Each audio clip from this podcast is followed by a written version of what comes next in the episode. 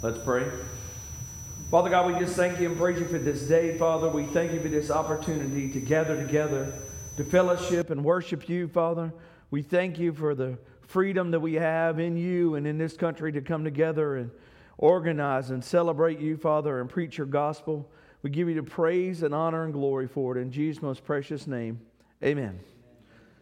amen.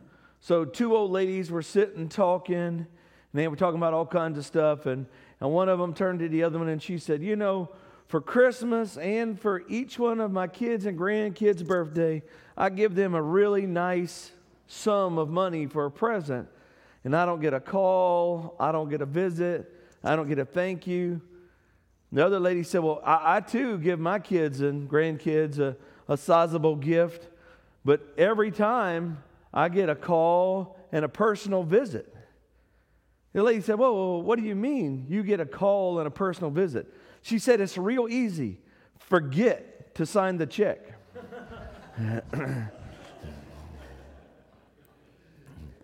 They will show up. Um, so we finally finished our little series or whatever, and and, uh, and we talked last week, right, about being Christ-centered, and, and in that sermon we talked about how we were a new creation, right? That it, as when we were Christ-centered, that God gave us a, a free will that we get to decide whether or not we want to serve Him or or not, or or believe in Him or not, or worship Him or not, or worship something else. You can worship whatever you want. So, but when we become a new creation in Christ, when we make that choice to be a believer, right, we don't really add a lot to the equation other than we make a decision in our our heart and mind, to in our free will, to decide that we want to be a Christian, right? But then... Y'all, y'all remember those commercials on T V, the, the late night ones that they used to sell stuff? But wait, there's more, right? We're going to offer some more stuff. Once you finally make up your mind that you want to be a Christian, there are all kinds of uh, privileges that come with the title. And what we're going to talk about today is the believer's identity. Like, who is a believer and what do they look like? And that's tough. Because depending on what church you go in or what city you're in or where you're at, East Coast, West Coast, whatever, that definition changes. So I want to talk about biblically, what does a believer look like? And I, I have a, Crystal's actually bought me a new one because this one's about to come all the way apart.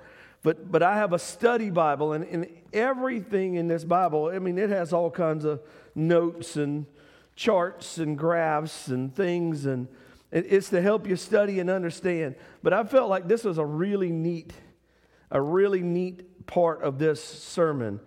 So you can't turn to there because unless you have one of my Bibles, and then it's on page two thousand thirty-nine. But it's okay, I'll read it to you. And it talks about true Christianity.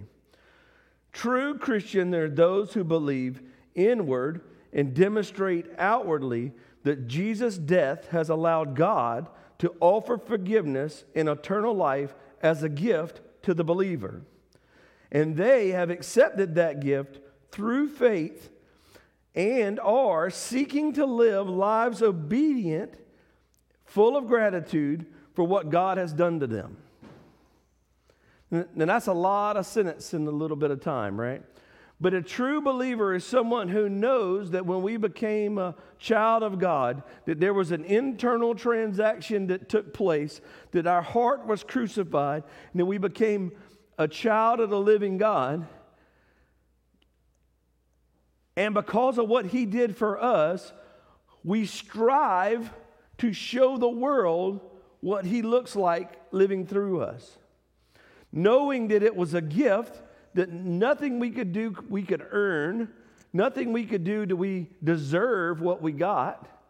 We deserve death and hell, right?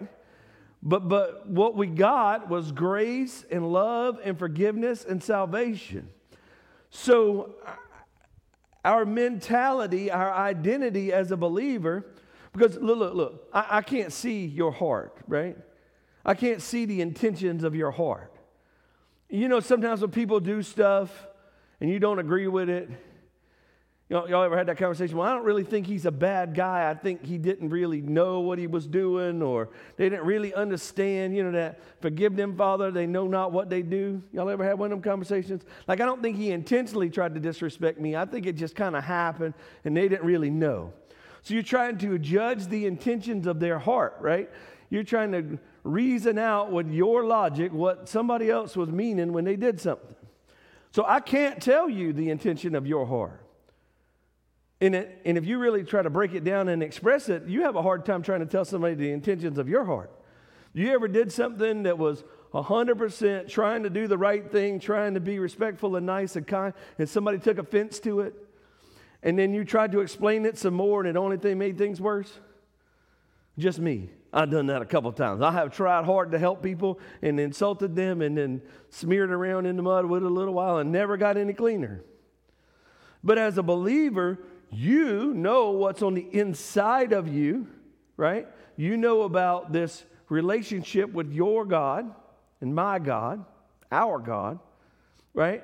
So then our goal is, as we become a believer, that what's on the inside starts to shine through and look like what it looks like on the outside. Now, this, there's a set of rights that come with a Christian, right? That all of the things that I preached on that before, right? It's funny because I preached on it in last October. Because I went back and looked at my notes because I, I just preached on this the other day. Like as I was preparing this sermon, I just preached on this the other day, which was actually October twenty-second of last year. So that's not really the other day, right? But there are rights and privileges that come with being a Christian. And we allow the enemy to trample on those rights. And we remain pretty silent. So I started thinking about what kind of example could you use of somebody trampling on your rights and how you would not be willing to stand for it. And I think the first time I ever preached this sermon was in twenty nineteen, maybe, and it was talking about somebody having a, a camper that they set up in your yard and started to live in your yard. Now, how long would you let them stay plugged into your house and, and running your water in your yard? And I don't know if that got the point across or not. So today I'm going to change it just a little bit. How about it when you got home, somebody had took your dog? Because I know y'all like them little animals. We, we've had a dog weekend ourselves. How about if somebody took your dog or your cat or your fish or whatever thing that you have or your favorite dish or your favorite gun or whatever, your, your prized possession? How about if somebody took that prized possession and said, that's not yours anymore, it's mine? Would you stand around and watch? I know some folks in here probably throw hands over a dog or two. That, that flesh would jump out way in front of the spirit. How about if somebody messed with your kid? Ooh. There ain't but one way to really, really make my mama mad. That's on top of the list. I think if you tell her her fried chicken's terrible and then pick on her kids, I think that's the two ways you can do it. But yet we allow the enemy to mash on our rights and our identity and steal from us, right? Jesus said the thief comes to steal, to kill, and to destroy. But I have come that you have life and more abundant. But see, here's the problem. Well-meaning, good-talking Christians will take something that the thief did to kill, to steal, and destroy, to ravage your rights and say, well, God was doing that to teach you a lesson. Wait a minute, so you wanted me to feel rejected and abandoned for me to then know that God said that I was accepted and adopted? Does that seem right to y'all?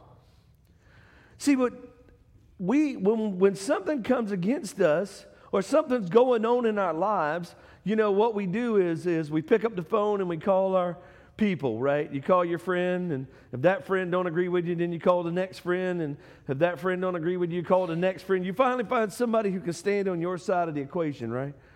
But what we should do is when something comes against us, we should look at it biblically. biblically. How does it line up with God's word? I have a sickness and disease attacking my body. What does God's word say? First Peter two twenty-four says that by his stripes you were healed, past tense. So if it doesn't line up with God's word, then you should quickly understand that this is not of God. Right? I mean, if it's not, if it doesn't line up with God's word, then God didn't send it. Pretty easily, if it comes to kill, to steal, and to destroy, it didn't come from God. And as a believer, we'll kind of bow out of the way and allow the enemy to run roughshod over us and go, well, I want to be in God's will. Whereas we have a very specific set of rights that belong to us, that the Bible says this is yours, that you've been adopted, you're a child of the Most High God, that there is no condemnation, that you've been set free, that we know the truth, that we've been healed, that we are a new creation, that we are saved.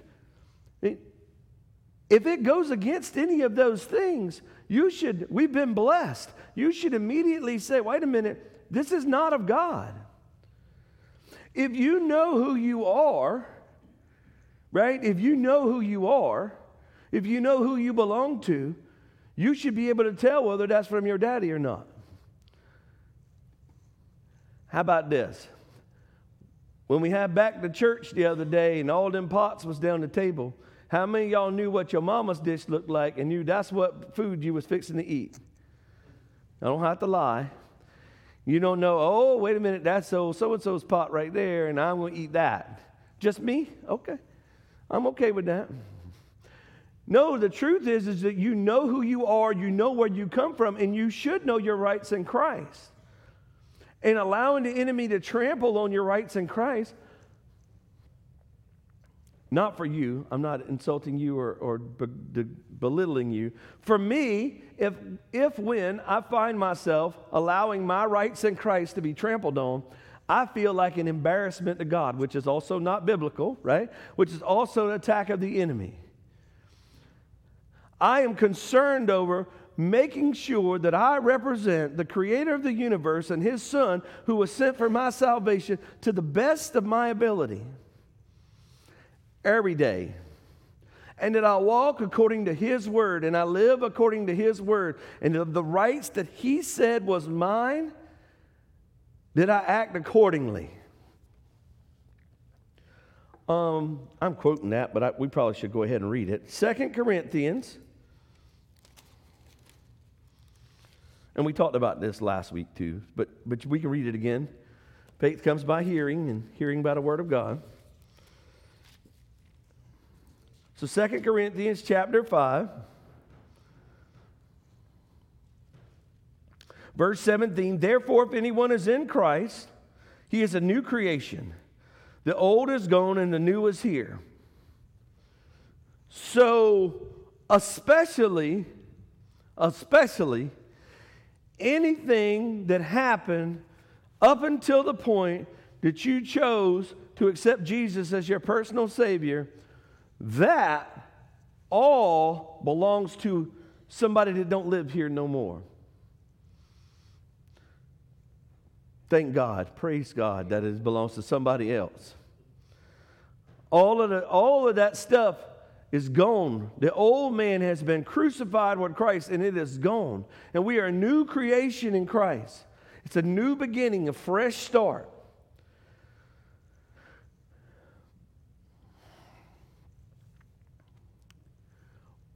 When we accept Jesus as our personal Savior,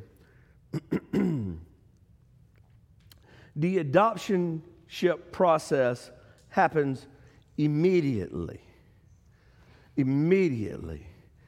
He, y'all, ever, y'all ever looked at trying to adopt anything? It is not immediate. It's not immediate, is it? No. I telling myself, I drove halfway across the state of Georgia yesterday to adopt a silly little dog for Savannah. Before I got there, I had to watch a video, I had to sign some papers, I had to sit down and then the lady re- re-explained everything that was in the video, I had to re- sign some more papers, I had to read some more stuff before they would let me have this little fuzzy dog. We have sixteen deer dogs, a miniature labradoodle, and a, and a A K C registered black lab. She didn't care. This dog came with the requirements of all the adoptionship that took place. Lady, I am four hours away from where I'm supposed to be, and I'm supposed to be officiating a wedding shortly. Yes, sir, we'll be done in just a moment as I watch the rest of the video. But in Christ, the adoptionship happens immediately. Immediately the old is gone and the new has come. Now, I want to ask you a question. That instant, that instant that you became saved, did your accent change? Did your vernacular change? Did it change the words that you used? Did it change your attitude in life? Maybe, maybe just so you might have started to break the crust to change into a new creation. But the truth is, physically, a second before and a second after, physically, you still probably looked about the same. If you were a little chunky before you got saved, you was probably a little chunky after you got saved. If you lost any weight when you got saved, please tell me. I would love to understand that concept. But what happens is, is on the inside of us, the spirit man becomes new. He changes. And a process starts to develop to where we become a baby in Christ. And we don't know nothing. And we ain't really good for nothing. And we ain't really experienced enough to help anybody else do anything. But what happens is, as we start to develop as a believer in Christ, Paul says that some of y'all still drinking milk and we should be going to eat meat. We have to start to grow up and develop into the Christian that God called us to be.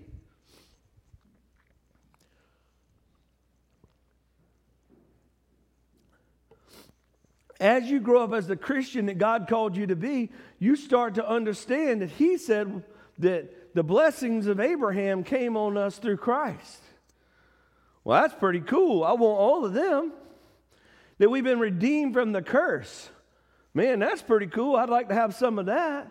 That we have been adopted as the sons and daughters of God. Amen, brother. I want some. I want all of that. That we have been healed, that we have been set free. That we have been redeemed, that we have been forgiven, that our sins are like the east from the west, to be remembered no more. See, that's who a Christian is. That's who, that's what your rights are. The problem is, it's like I said a minute ago, that outside guy, he don't change a lot. He don't change quick for sure. So the habits of the flesh still are the habits of the flesh. If you ate a bowl of ice cream every day before you got saved, you're probably still eating that bowl of ice cream every day after you got saved. If you don't ex- not exercise any before you got saved, you probably didn't join the gym the next day. If you smoked a cigarette the day before, you probably smoked a cigarette the next day. Now, praise God, you might put down some of those things, but immediately the outside shell looks the same. And so what happens is, is the instant that something happens and you slip up or you do something you're not supposed to do or you say something you're not supposed to say or you act a certain way, somebody will come running to you out of the bushes from somewhere that you ain't never seen them before and say, I thought you was a Christian. Let me ask you, do you think that I thought you was a Christian statement comes from God? Ooh, no, no, no. Romans eight says, therefore, there is now no condemnation for those who are in Christ Jesus. Does that give us a, a excuse to sin however we want? Heck no. We are supposed to crucify our flesh and renew our mind and work hard and diligent to be a new creation in Christ. Does that mean you're perfect? If you could be perfect, you didn't need Jesus to die for you to start off with. And he died in vain. Now, I am quote, I am paraphrasing and quoting a lot of scripture, and Crystal's going to get on me later. That's okay. We will go to Romans eight. Crystal likes for me to read it and then explain it every time. Isn't that right, baby? Yes, ma'am. Romans eight, one. Therefore, there is now no condemnation for those in Christ Jesus, because through Christ Jesus, the law of the Spirit gives life, has set you free from the law of sin and death. For the law was powerless to do because it was weakened by the flesh. God did by sending his Son in the likeness of sinful flesh to be a sin offering. So he condemned sin in the flesh in order that the righteous requirement of the law might be fully met in us who do not live according to the flesh, but according to the Spirit. That there is no condemnation for those who are in Christ Jesus. We have been set free from that. So if and you are doing something, now, now, now, ooh, time out. If you go about doing something and that little thing on the back of your head starts telling you this is a bad idea, that in fact is of God. Y'all ever have any of those opportunities where God tells you to do something, you go, ah, that ain't true, and you go about doing it? Mm-hmm. You should listen to them. It's not the lady on Facebook telling you you're doing it wrong. That's not where it comes from. That's not who God chose to correct you. It is on the Spirit that lives on the inside of you who molds you into who you're supposed to be. And if you can't hear that voice, you probably should be a little more quiet. All right, staying in Romans eight fourteen, chapter, um, verse fourteen, eight fourteen. For those who are led by the Spirit are the children of God. For the Spirit you received does not make you a slave, that you shall live in fear again. Rather, the Spirit you received brought you an adoptionship, and by him we cry, cry, Abba, Father, or Daddy. Daddy. Daddy, I need help. If my phone rings and it's one of my three, and the first word is Daddy, I'm like, oh boy, what's broke? Where are we? What's going on now? Actually, Savannah says, Father, whatever. Something wrong with her. We should be so in tune with who we are as a believer, to know who we are as a believer, to know our rights as a believer, that when something comes up against us, we should have an instant understanding whether is this of God or is this of the devil. And if there is a question mark, then you should go to the answer book. Because this answer book, and they're like, oh, it's outdated and it's old and it's, mm-hmm, yeah, yeah, yeah. There are still mysteries that are locked in the Bible that we still do not fully understand. There are still prophecies in the Bible that have not come to fruition yet. There are thousands that have. There are still some that haven't. It is just as relevant today as when Paul put ink to paper, however far back you want to go. It's just as relevant today. And as a believer, it should be your, like, uh, let me Google that. You should be, wait a minute, let me go to my Bible and see where that lines up. What does God's word say about what's going on in my life? I, you know, I'm a believer of Christ, so let me see what the Bible says. Well, I think you should do X, Y, and Z. Yeah, yeah, yeah, but the Bible says this. The Bible says that we are sons and daughters of God, that we have been redeemed from the curse, that we are blessed, we are saved, that we are healed. If anything comes up against that and it don't line up with God's word, why are you asking somebody? You ever known the answer to something, but you had to ask the question anyway? That's what you would be doing. We know what the answer says. The answer says that he has called us according to his purpose, that he knew the hairs on our head, that he knew us before we were born, that we have been saved and redeemed from the curse.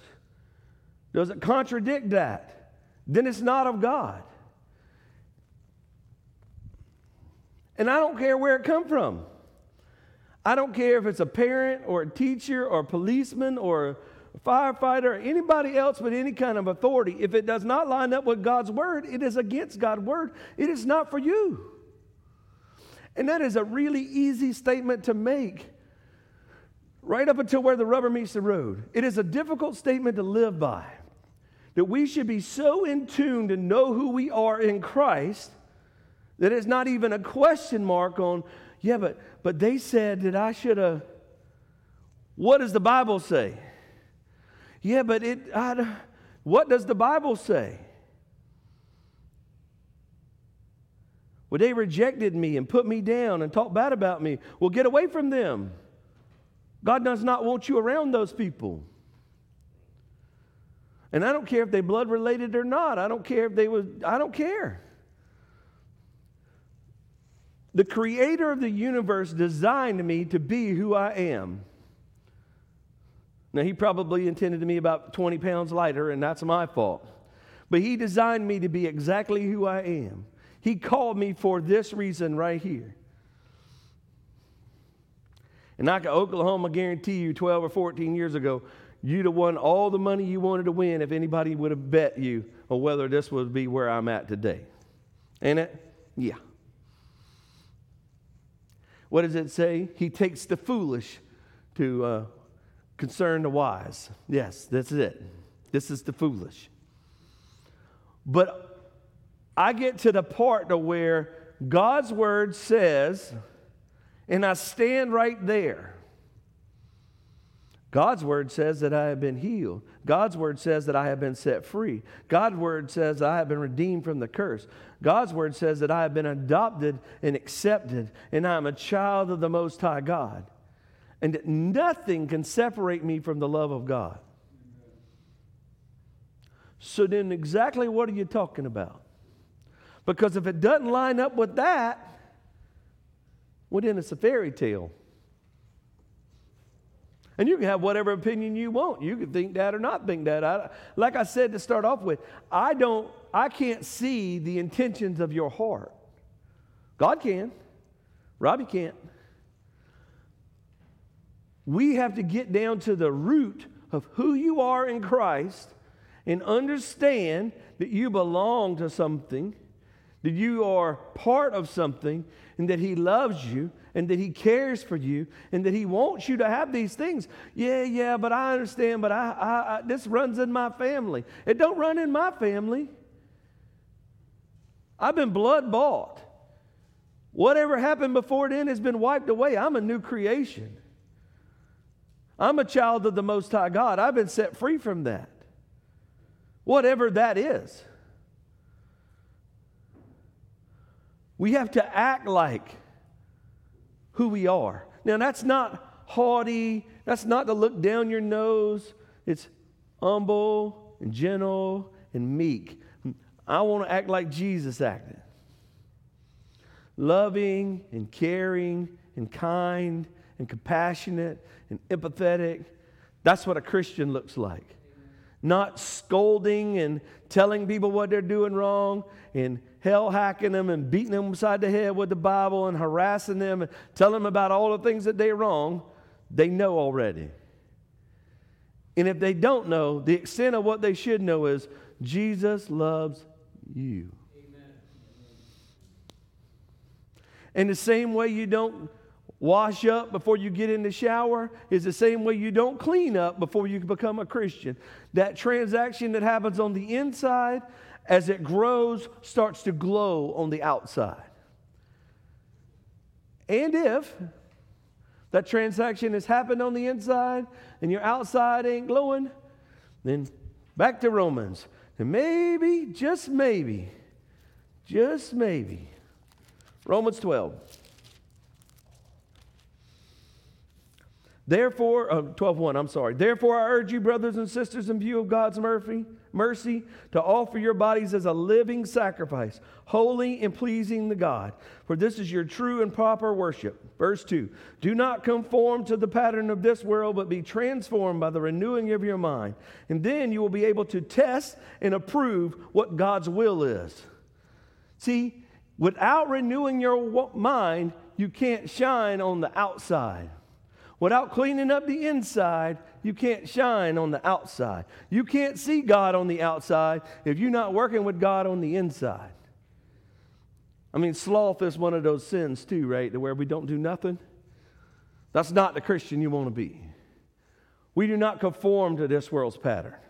We renew our mind and develop in Christ and understand who we are in Christ. Let's pray. Father God, we just thank you and praise you for your word. Father, we thank you for all of the things that you have done for us, that our, our identity in you, Father, that we are faithful in that, Father, that you watch over your word to perform it. We give you praise and honor and glory for it. In Jesus' most precious name, amen.